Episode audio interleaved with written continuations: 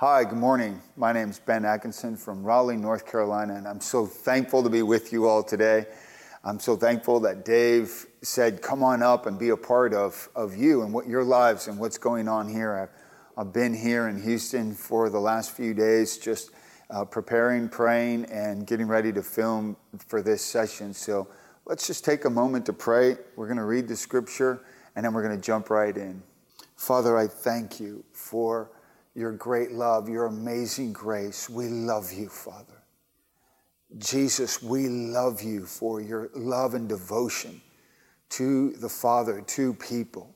Holy Spirit, we thank you for your continued guidance and your counsel in our lives.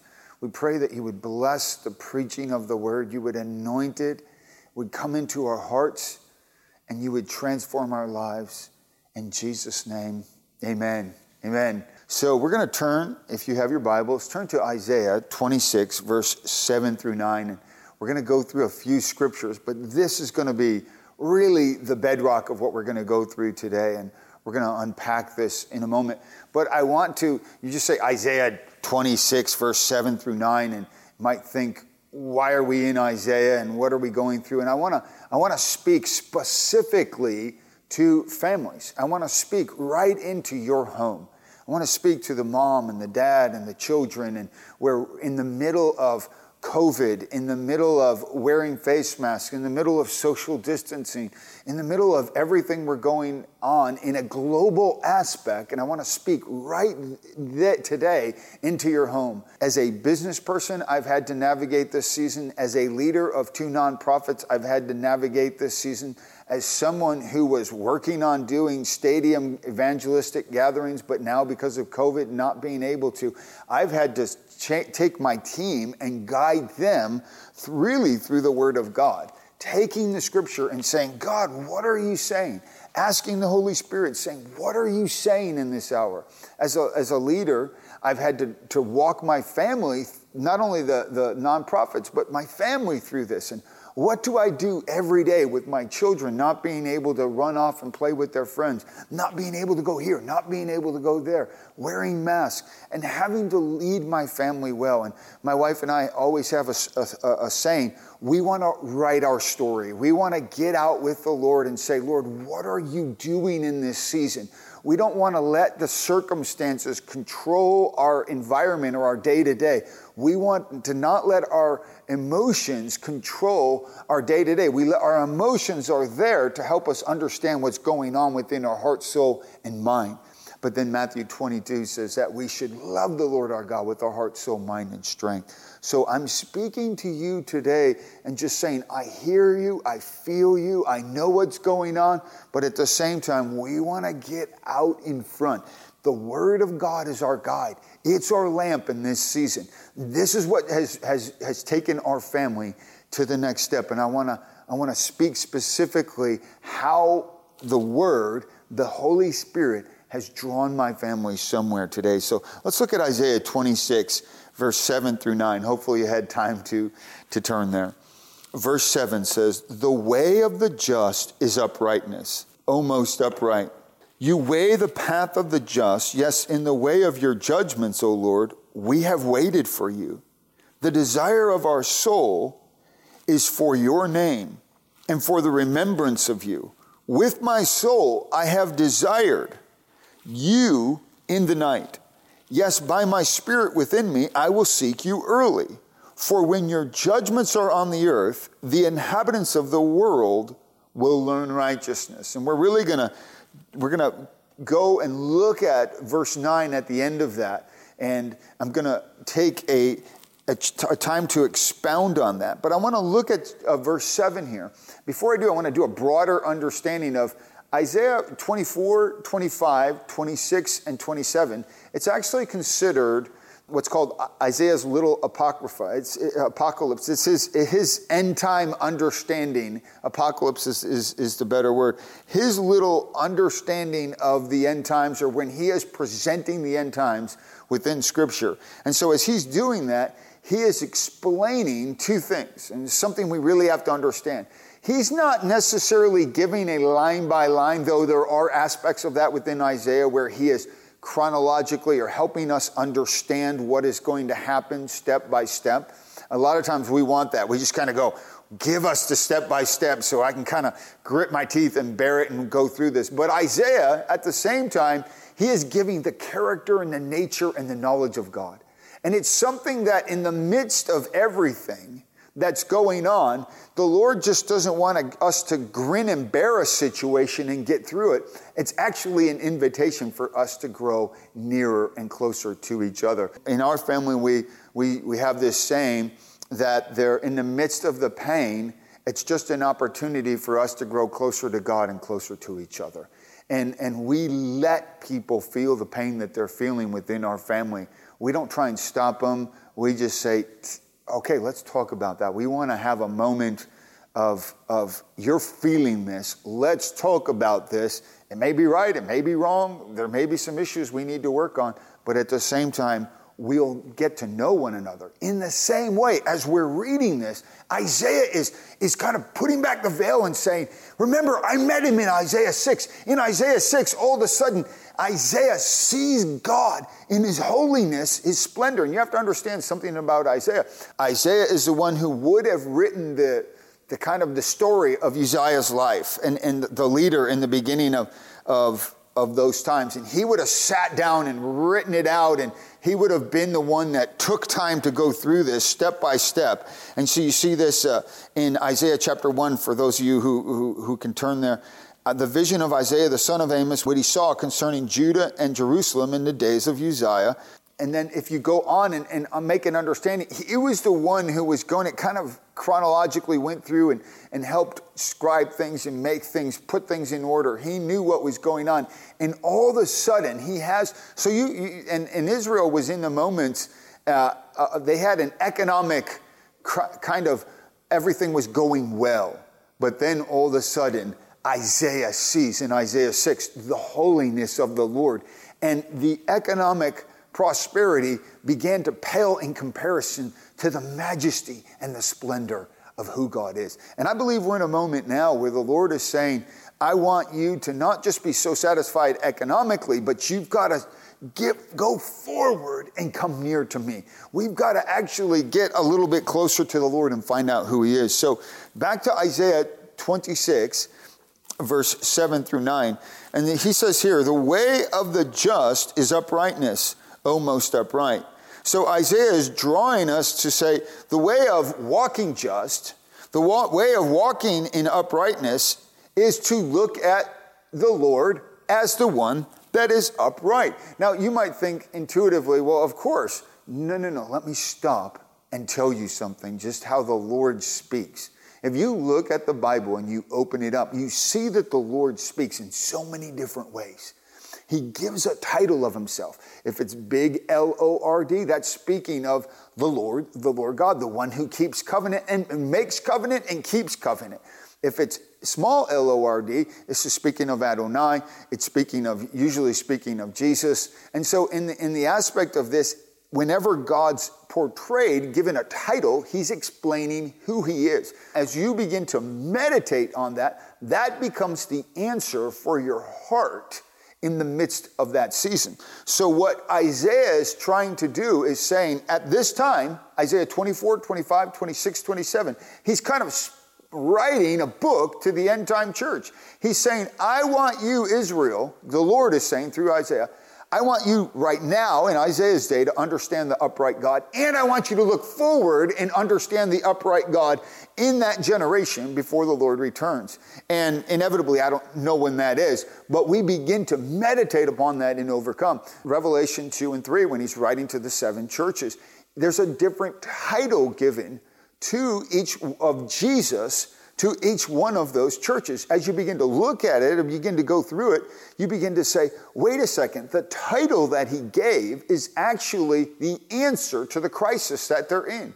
So if they begin to meditate upon this part of who God is, it actually begins to transform them, and then they begin to walk rightly or walk holy or walk sanctified before Him. And then in the midst of that, they get to see him and behold him, and they walk in righteousness in the land. And this is what Isaiah is doing. He's speaking to the heart, calling us to walk just and to walk uprightly. And then he says, because we know the most upright one. And he says, You weigh the path of the just. So he, he explains, You're upright. And then he all of a sudden says, Your ways are about righteousness. So he's, he's saying, I declare, this is who you are. You are righteous in all your ways. So remember, as Isaiah is writing this, I want you to think about your own heart. You know, we, we, we sit there and we, we constantly take in different news all day long. And what happens to our heart? Our heart goes on a journey. Sometimes go, we hear good news, sometimes it's bad news. And our heart begins to go on a journey.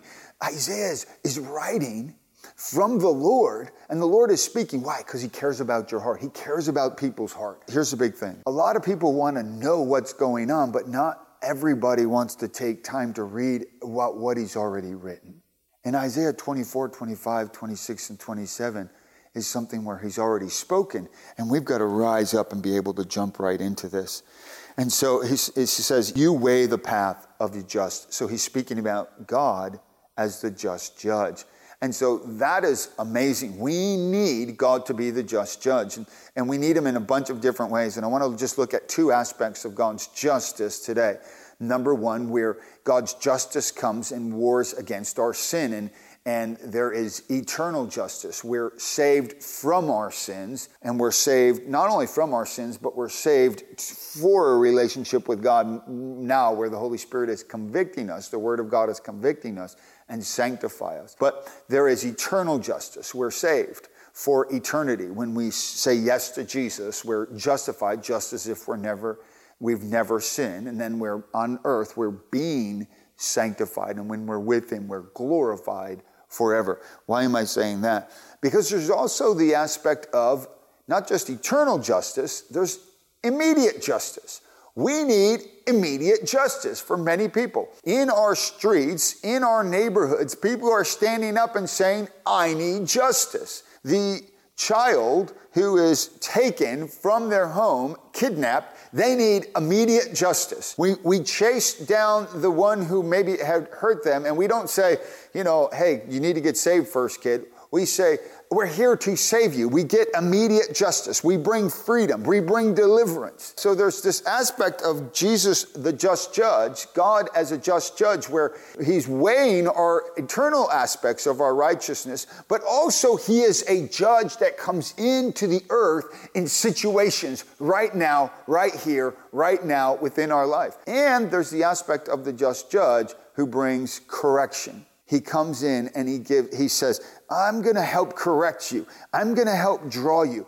I see where you're going. And whenever we stand before a just judge we have to understand he is just he is right in all his ways which was what isaiah is getting in, into here. I want to just just look at this as we we go for the uh, go after this. Verse 8 it says yes in the way of your judgments o lord we have waited for you the desire of our soul is for, our, for your name and for the remembrance of you. So Isaiah brings in this most amazing thing. He says, We say yes to your judgments. We say yes to you coming in and being the just judge that sits on the throne in heaven. We say yes to your leadership, yes to your sovereignty, yes to your eternal salvation, and yes to your immediate justice, and yes to your corrective justice coming in our lives. He's really speaking on these levels. And he's saying, I agree that you hold our eternal justice, your judgment over our eternity.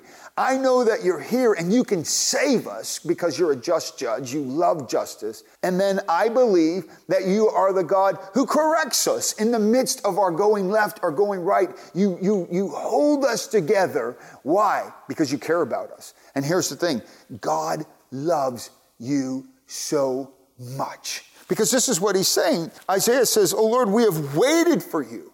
When was the last time we sat around and said, We wait for your judgments? Nobody sits around and says, We wait for your judgments. Yet this is what the Lord is trying to bring us into. Isaiah, oh, if you understood my leadership, you would understand I am so good in the midst of this. John chapter 15, verse 9. This is so amazing. Jesus comes in in John chapter 15, verse 9, and he says, Father, in the same way the Father loves me, I love you. And so uh, let's take a second to look at that. You have Jesus, loves the Father. The Father loves Jesus, loving the Holy Spirit. They lo- God loves God. And in that same way, with the same affection, with the same intensity, with the same passion, God loves people. And Isaiah is trying to look at this and say, We wait for you because we know you love us. The Bible says that for God so loved the world that he gave his only begotten son. God loves us not based on what we've done, not based on our own actions, not based on how we've, we've, we've lived and acted within this life. He loves us because he first loved us. It starts with a father who passionately loves you, but it also starts with God loving God. And from that, they say, Come on, we want you to participate in that. God loves you. And this, this, this, what we're seeing globally right now is a good father saying, I see where you're going. I'm trying to turn things. But we've got to understand, we've got to look and look at this and say, like, like Isaiah, he says, in the way of your judgments, we've waited for you and we desire. Uh, Jeremiah chapter chapter uh, 30, verse 24, talks about considering the judgments of God. In the latter days, you will consider this. He's speaking, or you might not understand this now, but you will. Haggai chapter 2, it speaks in verse 6 where he goes in and he says, Once more, and in a little while, I'm going to shake everything that can be shaken. Now, you might say, Shake everything that can be shaken. Well, why would God do that? Well, consider your own children. What if our child was running across the street and it's a busy street and you tell them, hey, the rules in this house are you can't run across the street. You're not even supposed to be by the street. We'll take care of you. Please don't go by the street. And then all of a sudden, one of your children runs across the street. What are you going to do?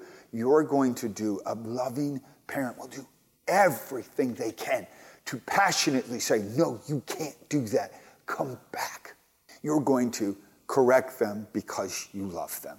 In the same way, the Lord is looking here, and Isaiah takes it a step further and intuitively reaches out and says, We love your judgments. We desire you. In John chapter 17, one of the things that we need to also understand within this scripture, um, John 17, I want to read to you so many. Verse 11, he says this phrase here in verse 11 now I am no longer in the world, but these are in the world, and I come to you. Holy Father, keep them through your name, those you have given me, that they may be one as we are.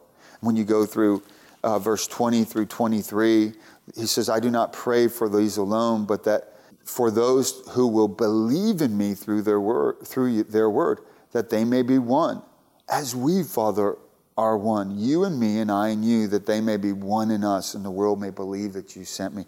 The unity that God wants to bring, He says, I'm going to give my glory to weak human beings so they can walk in unity as God and Jesus and the Spirit walk in unity. We've got to understand the actual advancement of the gospel is, is will be seen as we are unified within the local church. There has to be a divine unity like never before. Finishing up our passage here in the next five minutes, I want to conclude by saying this. Look at, at, at verse 8. We've desired, we've waited for the judgments of God, Isaiah said. We've desired them, we desire in our name. Now, we're not just, Isaiah is, is drawing in here and saying, I'm not just waiting for we're not just waiting for God's judgment because we want like God to come and judge us we understand how much he loves us john 15 9 we understand john 3 16 for god so loved the world. It's based on his character and his nature. You've got to go back up to verse 7 and look at the uprightness of the lord. You got to begin to meditate. The way out for you in this season is you giving yourself to meditation on who god is his love for you his affection for you his desire. What i do is i sit my family down and we make the word the the center of our day. We don't make something else the center of our day. We make the Word of God and who He is the center of our day. And then we minister to Him. It's not just we're trying to come and get, get, get, get, get. We minister to Him. We love Him. On earth, God wants to raise it up on earth as it is in heaven. We look at verse um, Uh, verse 9, my soul, I have desired you in the night. Again, there's this affection, longing, trusting the Lord. And he says, Yes, with my spirit within me, I seek you early. This place of us saying we've got to go after the Lord, we've got to pursue him like never before. And concluding here, he says, For when your judgments are on the earth, the inhabitants of the world will learn righteousness. I think we've got to rethink the word judgment. A lot of times when we hear the word judgment, we think God coming in and destroying people that don't follow his way. We've also got to look at the word judgment, the Lord coming in and correcting our paths. It's the same way a loving parent would correct the path that they are on or their children are on that isn't correct. A lot of times, as parents, we always say we're going to change, right? We're going to do it next week. I mean, I'm just really in a hard time. And the Lord in his kindness, releases the least amount of pain and pressure to get the greatest amount of change. So, in this season, how do we get through this? Let's pursue God and love people. I really feel that for us in our community, we've had to drop some of the bantering and the convincing uh, to get what we feel is correct. And we're saying, let's take this time as families to pursue the Lord Let's go closer to the Lord and let's find out more about who He is. Father, we love you so much. I thank you for all the families listening here today. I thank you and pray that you'll strengthen them, that you'll encourage them. Lord, in the midst of this hard time, I ask that you would help us. And we take the words that David said in Psalm 19. He said, the fear of the Lord is clean, enduring forever. The judgments of the Lord are true and righteous altogether. Lord, we trust you, but we're afraid. We have things going on. We're not unifying. It's John 17. It's hard. We have our ideas in our. Lord, I ask, we need you to rescue us right now. Break in, have mercy. Would you come and rescue our hearts and speak to us? And help us see that your judgments are pure, they're good, and that what you're doing is something we need to cooperate with. So, God, give us your mercy, give us your grace, draw us away in Jesus' name. God bless.